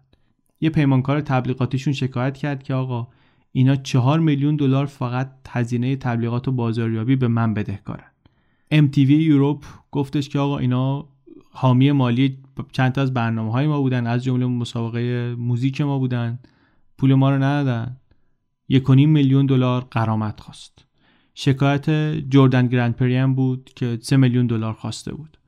بازم توی این شرایط اون آقای فرقه‌ای کارندر فرقه‌ای به خبرنگارا می‌گفت که ما فکر می‌کنیم فروش محصولمون تو آمریکا خیلی خوب باشه و اونجا دیگه می‌خوایم چنین رو چنان کنیم.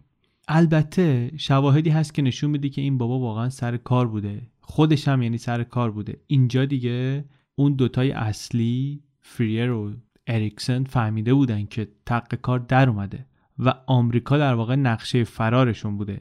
گفتن که همه ماشین های شرکت رو باید پس بدین همه پس بدن کارمندای غیر ضروری رو اخراج کردن شروع کردن بار و بندیل و بستن که برن آمریکا. روز جمعه قبل از عرضه محصول در آمریکا کارندر یه خبری گرفت که باعث شد ما تو مبهوت بمونه. خبر می‌گفت فریر و اریکسون از مدیریت گیزموندو استعفا دادن.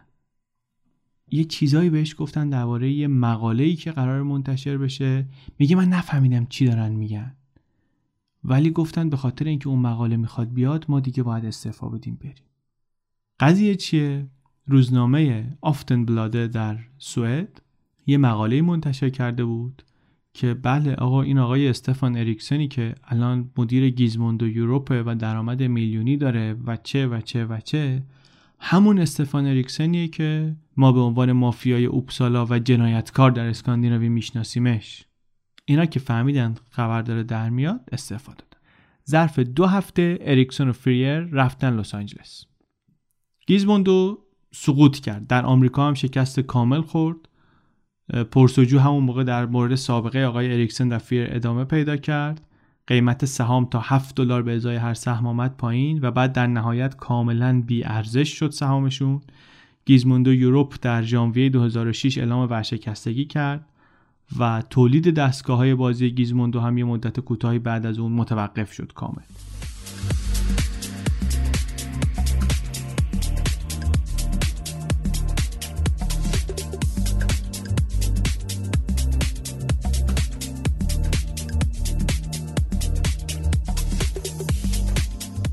بعد از این هجرت از اروپا به آمریکا سبک زندگی البته ذره ای عوض نشد. اریکسون یک عمارت 3 میلیون و 600 هزار دلاری خرید. فراری انزو رو که گفتیم آورده بود یه دونه مرسدس مکلارن با خودش آورده بود. یه فراری دیگه گفتیم آورده بود. همونطور که اول پادکست گفتیم کسی نمی‌دونه واقعا چطوری این ماشینی رو که مال خودش هم نبود lease بود آورده بود ولی بالاخره این کارو کرده بود. بعد اونجا توی آمریکا این ناوگانش رو توسعه هم داد. دو تا پورشه دو تا فراری دیگه یه لامبورگینی یه دونه رولز رویس یه BMW 750i یه Hummer H2 یه Humvee از این truck ای نظامی که قبل قبل از اینکه این بگیره مال آرنولد بوده. و یه سری از این ماشین عجیب غریب دیگه خلاصه. ماشین خیلی خیلی لوکس.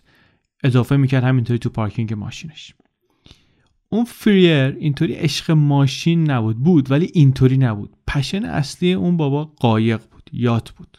از این قایقای تفریحی. یه عمارت خرید البته کنار همین خونه اریکسون و یه جت شخصی و یه یات 110 فوتی سخابه با مبلمان تمام چرم تلویزیون پلاسمای قول کاپیتان دو تا ملوان دو تا سراشپز و عملا یه هتل خوبی روی آب. دنیایی بوده واسه خودش این قایقه. دو تا موتور 2250 اسب داره. با سی گره سرعت می‌تونه بره سی گره دریایی می‌تونه بره. مثلا طوری که اصطلاحا میگن مارتینی از لبه گیلاس نریزه دیگه. یعنی انقدر تکون تکون نداره قایق انقدر ثابته مثلا. 15 تا هم تفنگ رو قایق هست. از کلت و اینا تا یوزی. میرن وسط دریا اینا مثلا تفریحشون اینه که قوطی ها رو میندازن رو آب شروع می‌کنن شلیک کردن. گاهی هم خلبازی در میارن هر جنبنده ای تو آب می‌بینن شلیک می‌کنن. مرغ هوا و ماهی دریا هر چی. هر چی نزدیکشون بیاد.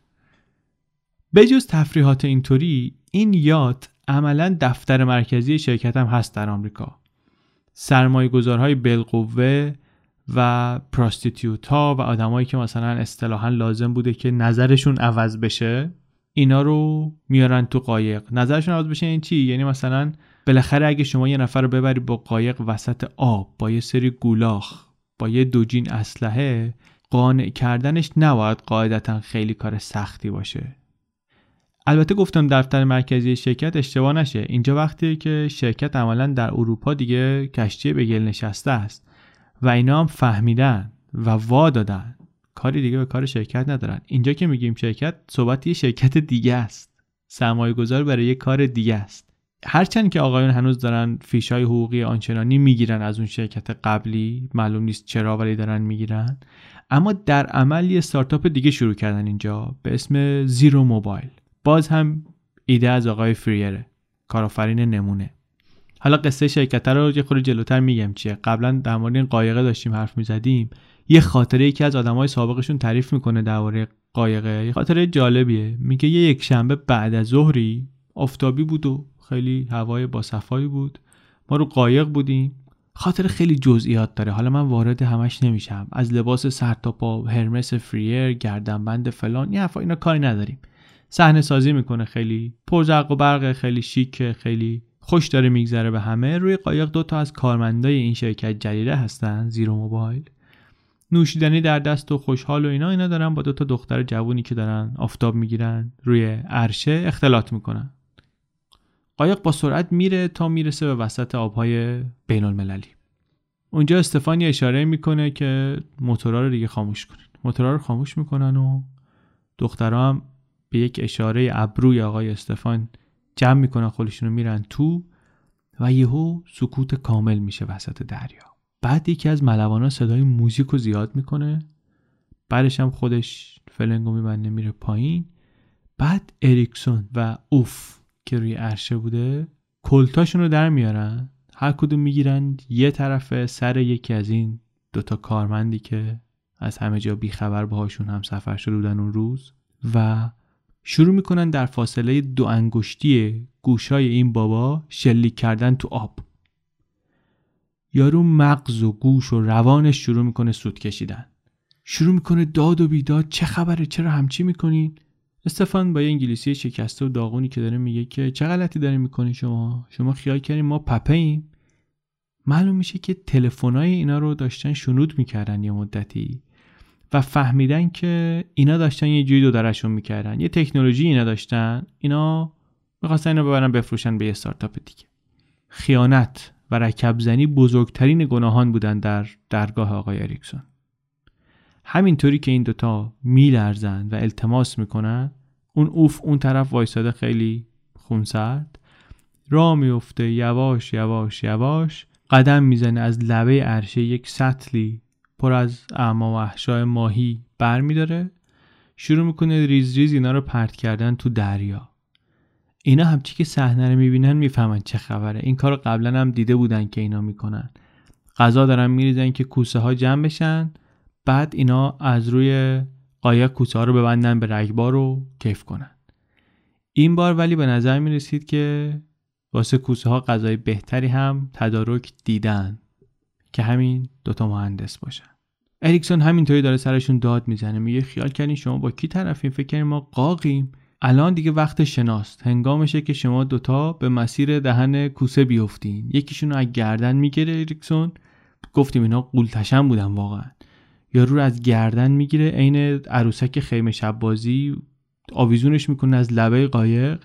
میگه همین حالا اگه ولت کنم اینجا هیچکی نمی‌فهمه چی سرت اومده. این تفلک دیگه جیغاش رفته بود روی اکتاوای بالا. اوفم شروع کرد خندیدن که نگاش کن شلوارش رو خیس کرد. اون زیر پای پسره کوسه ها دیگه سرکلشون پیدا شده بود. اریکسون بهش میگه که یه دلیل به من بده که من همین الان یقتو ول نکنم. این بابا هی التماس هی غلط کردم نفهمیدم تا اینکه گفت آقا we are your fucking slaves. ما نوکر و کلفت و غلامتیم از این به بعد. این همون چیزی بود که این می‌خواست بشنوه. اینو که شنید یارو رو انداخت کف عرشه.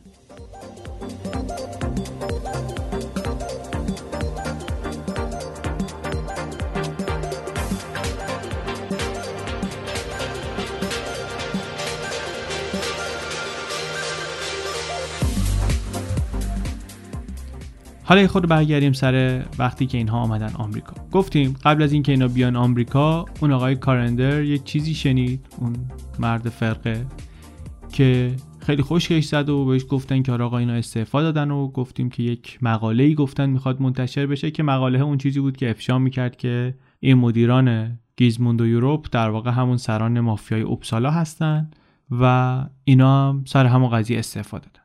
البته اینا از خیرخواهی برای شرکت نبود که استعفا دادن. در واقع فهمیده بودن که شرکت دیگه سفرش داره جمع میشه و وقتشه که یه سفره جدیدی پهن کنن بشینن سر اون.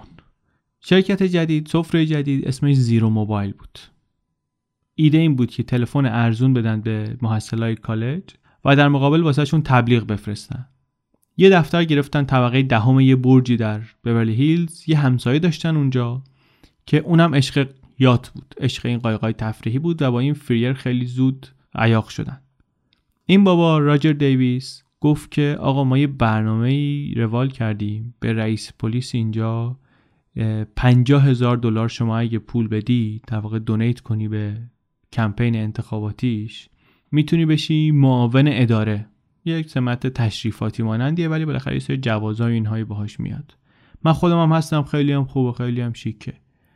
نه نشونی هم به ما میدن و نشونه مثلا نمیگه ما پلیسیم ولی یه چیزی میگه که به هر حال از از هیچی نبودن بهتره. به درد می‌خوره.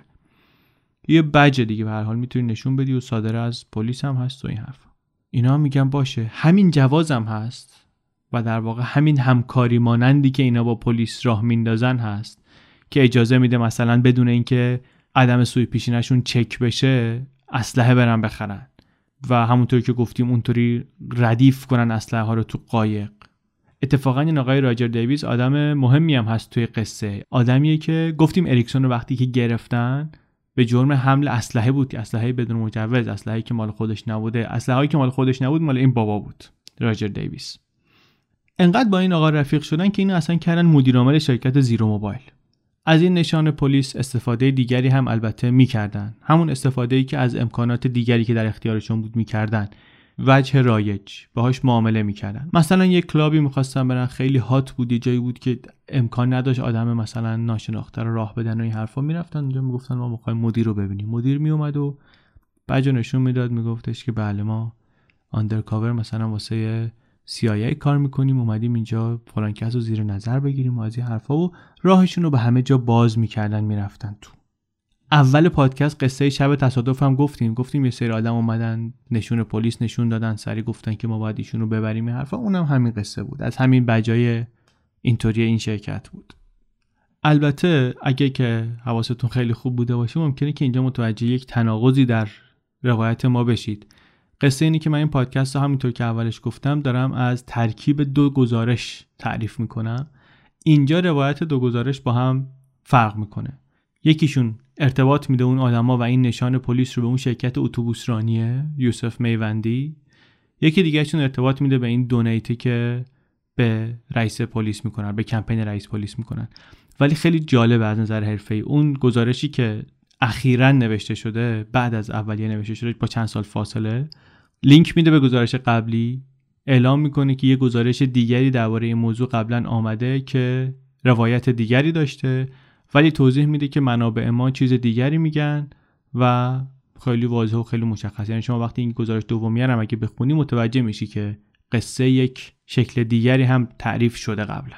خیلی از نظر حرفه آموزنده است. بگذریم از نظر شخصی این همون دوره زمانیه که اریکسون دیگه قشنگ تا ابرو غرق شده تو کوکائین.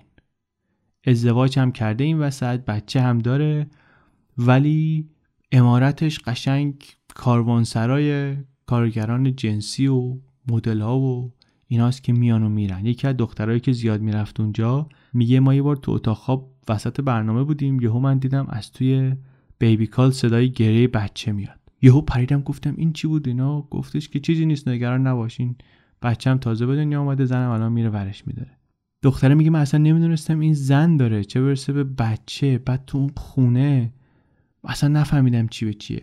ولی بعدا که بیشتر رفتم اونجا دیدم که به نظر می‌رسه که یه کماهنگی وجود داره. انواع و اقسام لباسهای گرون و جواهرات و این حرفا رو برای زنش می‌خره.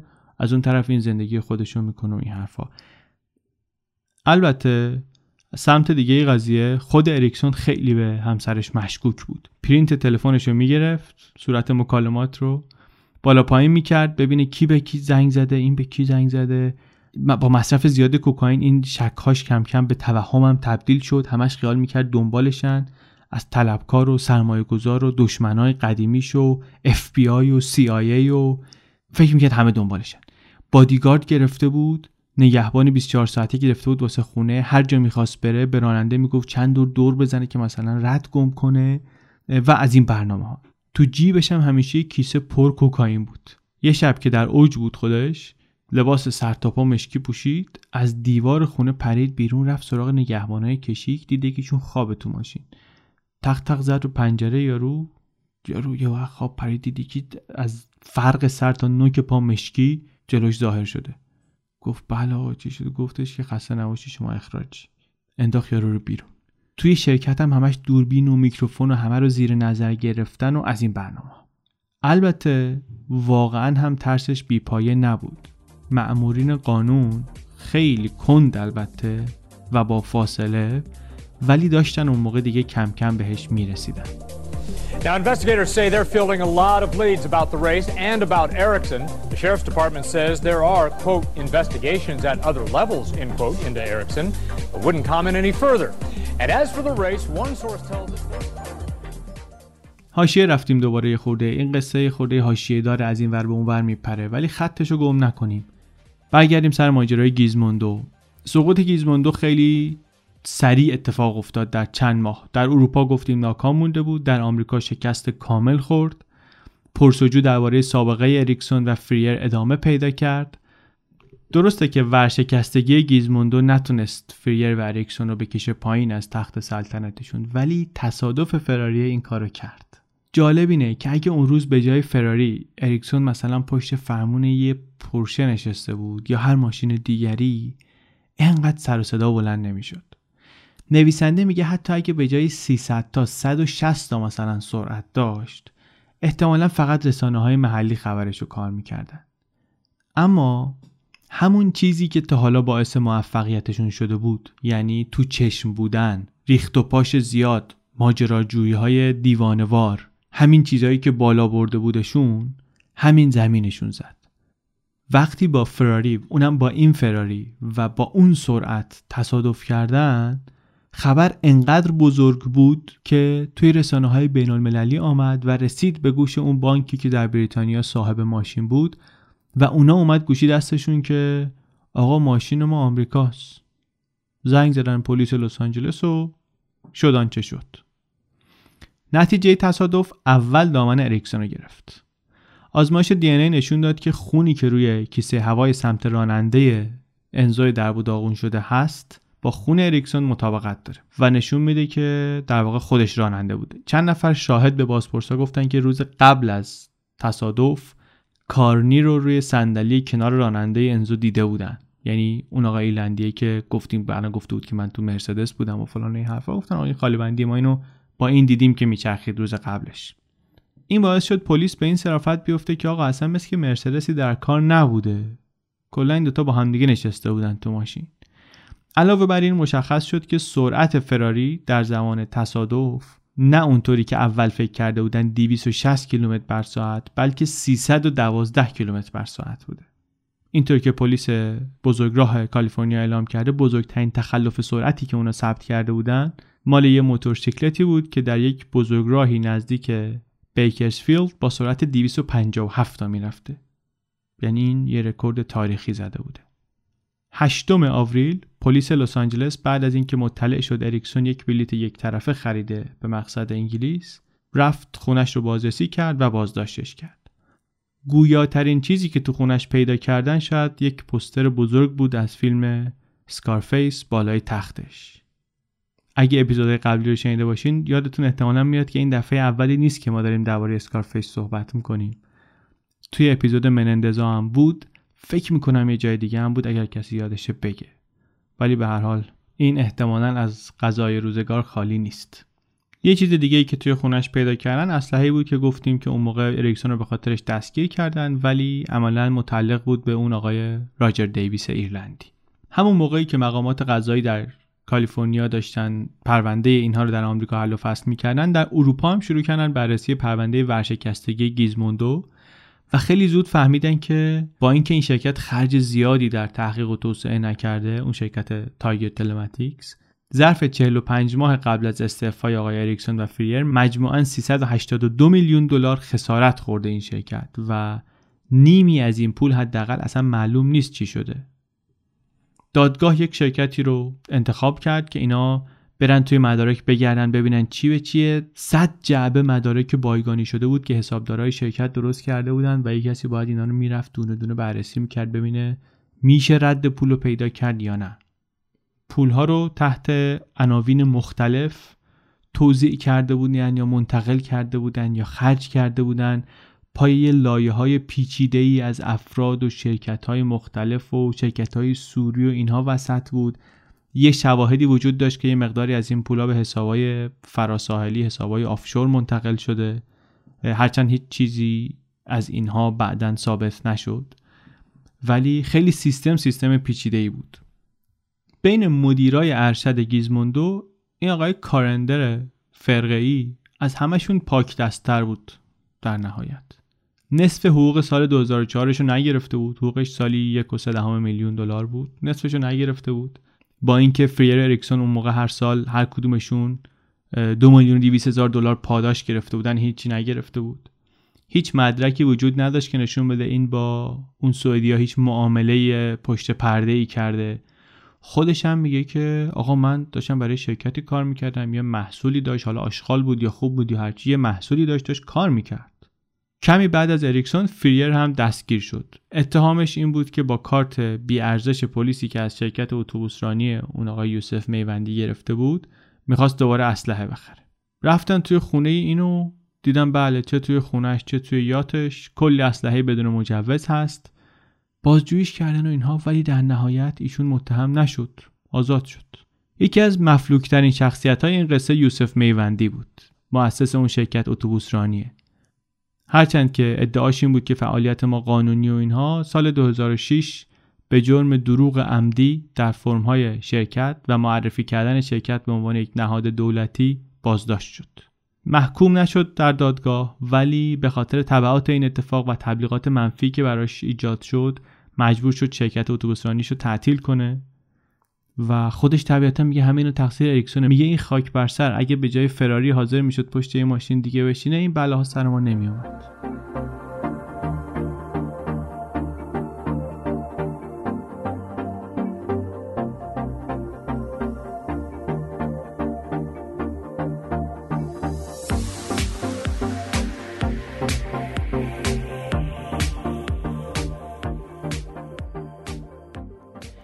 اریکسون ولی اتهاماتش سنگین بود. حمل اسلحه بدون جواز دو فقره اختلاس حمل کوکائین می‌تونست 14 سال زندان براش بیاره.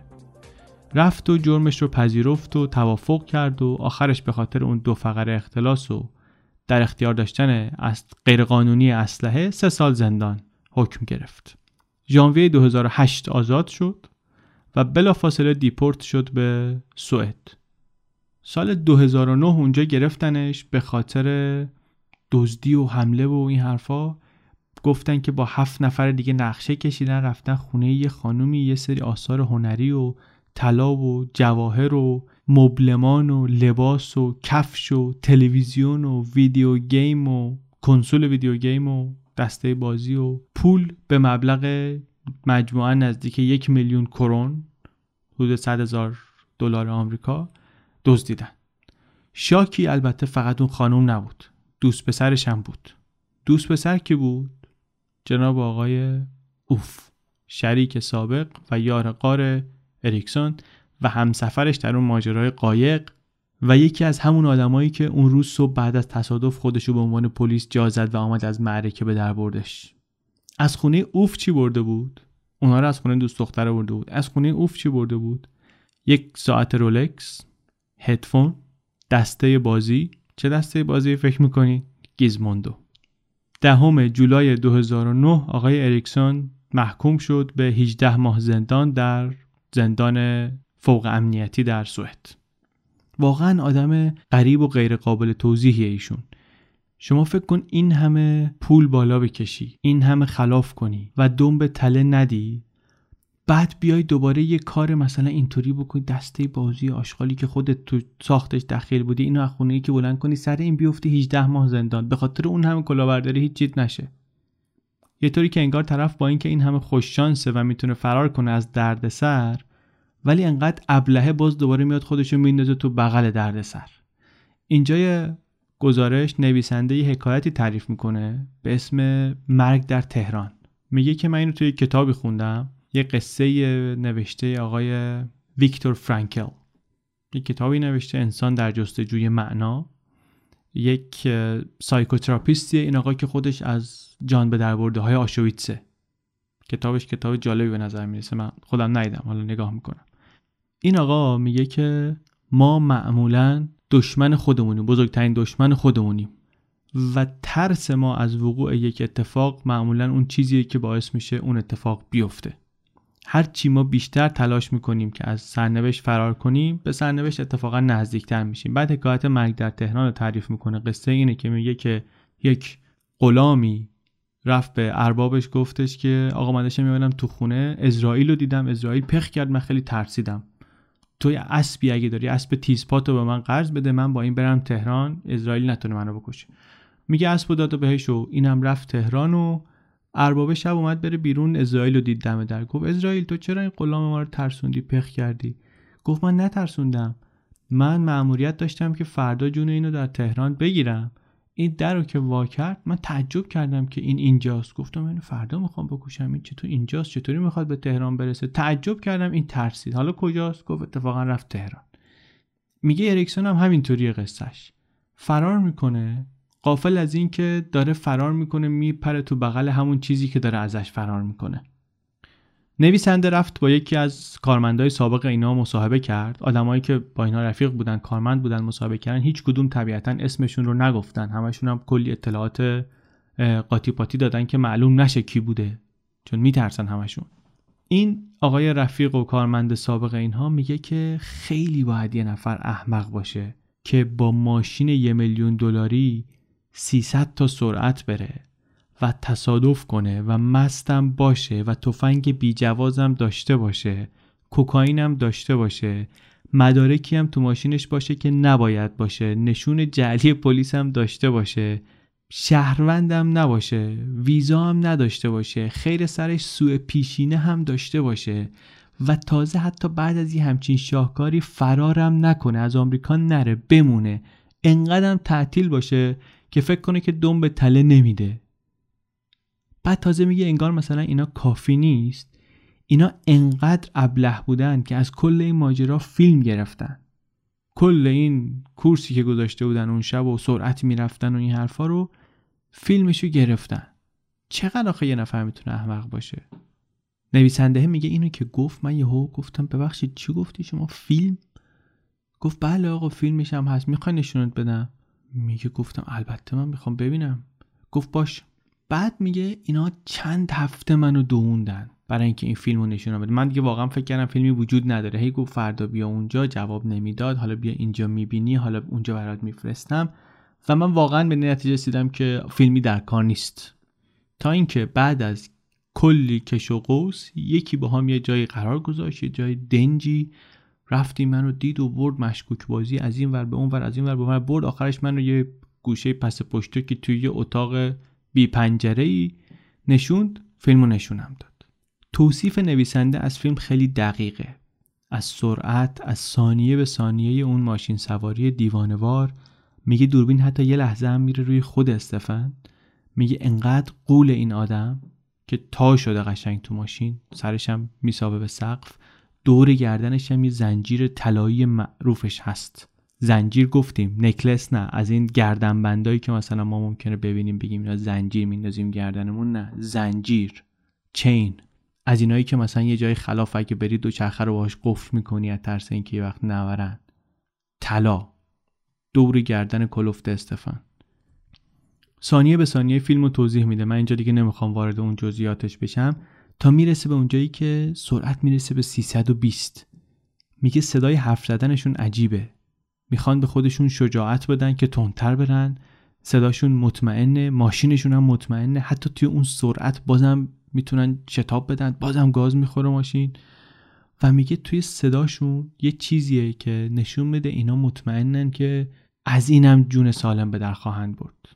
همونطور که از همه چی جون سالم به در بردن هر کاری خواستن کردن و قصر در رفتن. دزدی، اختلاس، دراگ، مستی، جل، کلاورداری از زنا، از پول آدما، از قراردادهای آبکی همه چی. و بعد تصادف میشه و بعد پرش تصویره بعد نور بعد کیسه هوا بعد سکون و سکوت کامل. میگه فیلمو که می‌بینی میگی از این دیگه کسی نمی‌تونه در بره. اینجا دیگه پاشون گیره. ولی بازم در رفتن. گفتیم که 2009 افتاد زندان 18 ماه در سوئد زندانی شد ولی برای پرونده بود کلا بی ربط به گیزموندو فرو ریختن اون شرکت چند ملیتی با اون همه سر و صدا اون همه سرمایه‌ای که از مردم به باد داد عملا از نظر قانونی کاملا تمیز و بی اشکال بود. هیچ وقت بابتش محکوم نشدن حتی دادگاه نرفتن.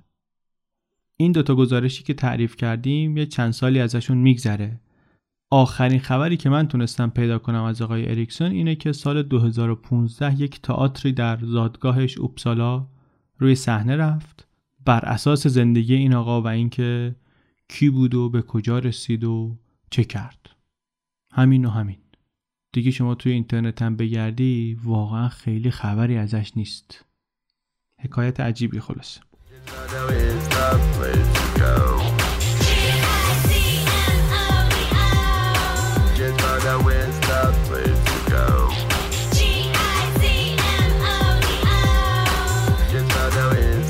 place to go. Game over.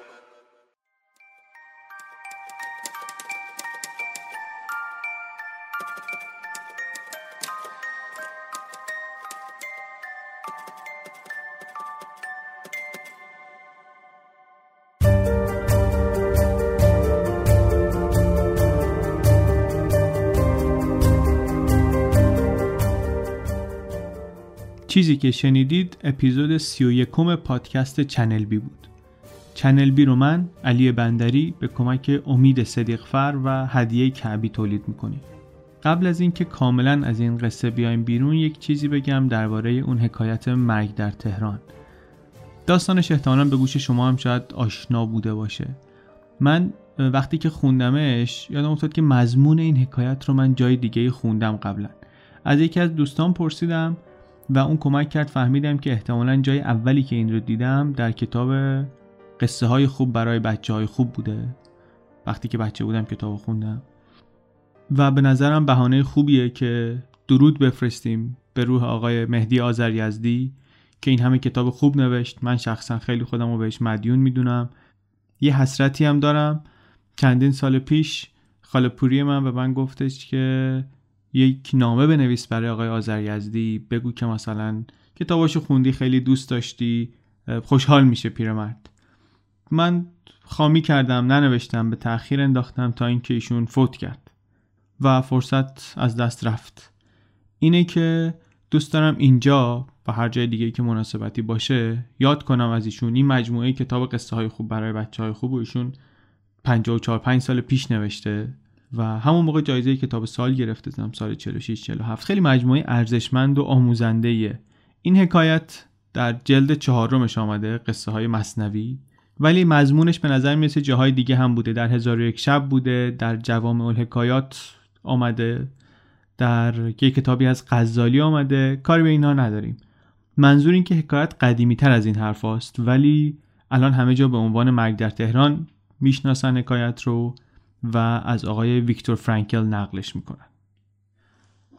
چنل بی رو به دوستانتون و به هر کسی که فکر می‌کنید که یک ساعت هایی داره که مثلا تو راه تو ترافیک تو اتوبوس تو مترو تو قطار تو هواپیماست تو ماشین شخصی پشت فرمونه وقت اینطوری داره معرفی کنید یک زمان خیلی خوب برای گوش کردن چنل بی. من خودم خیلی میشنوم جدیدن که میگن.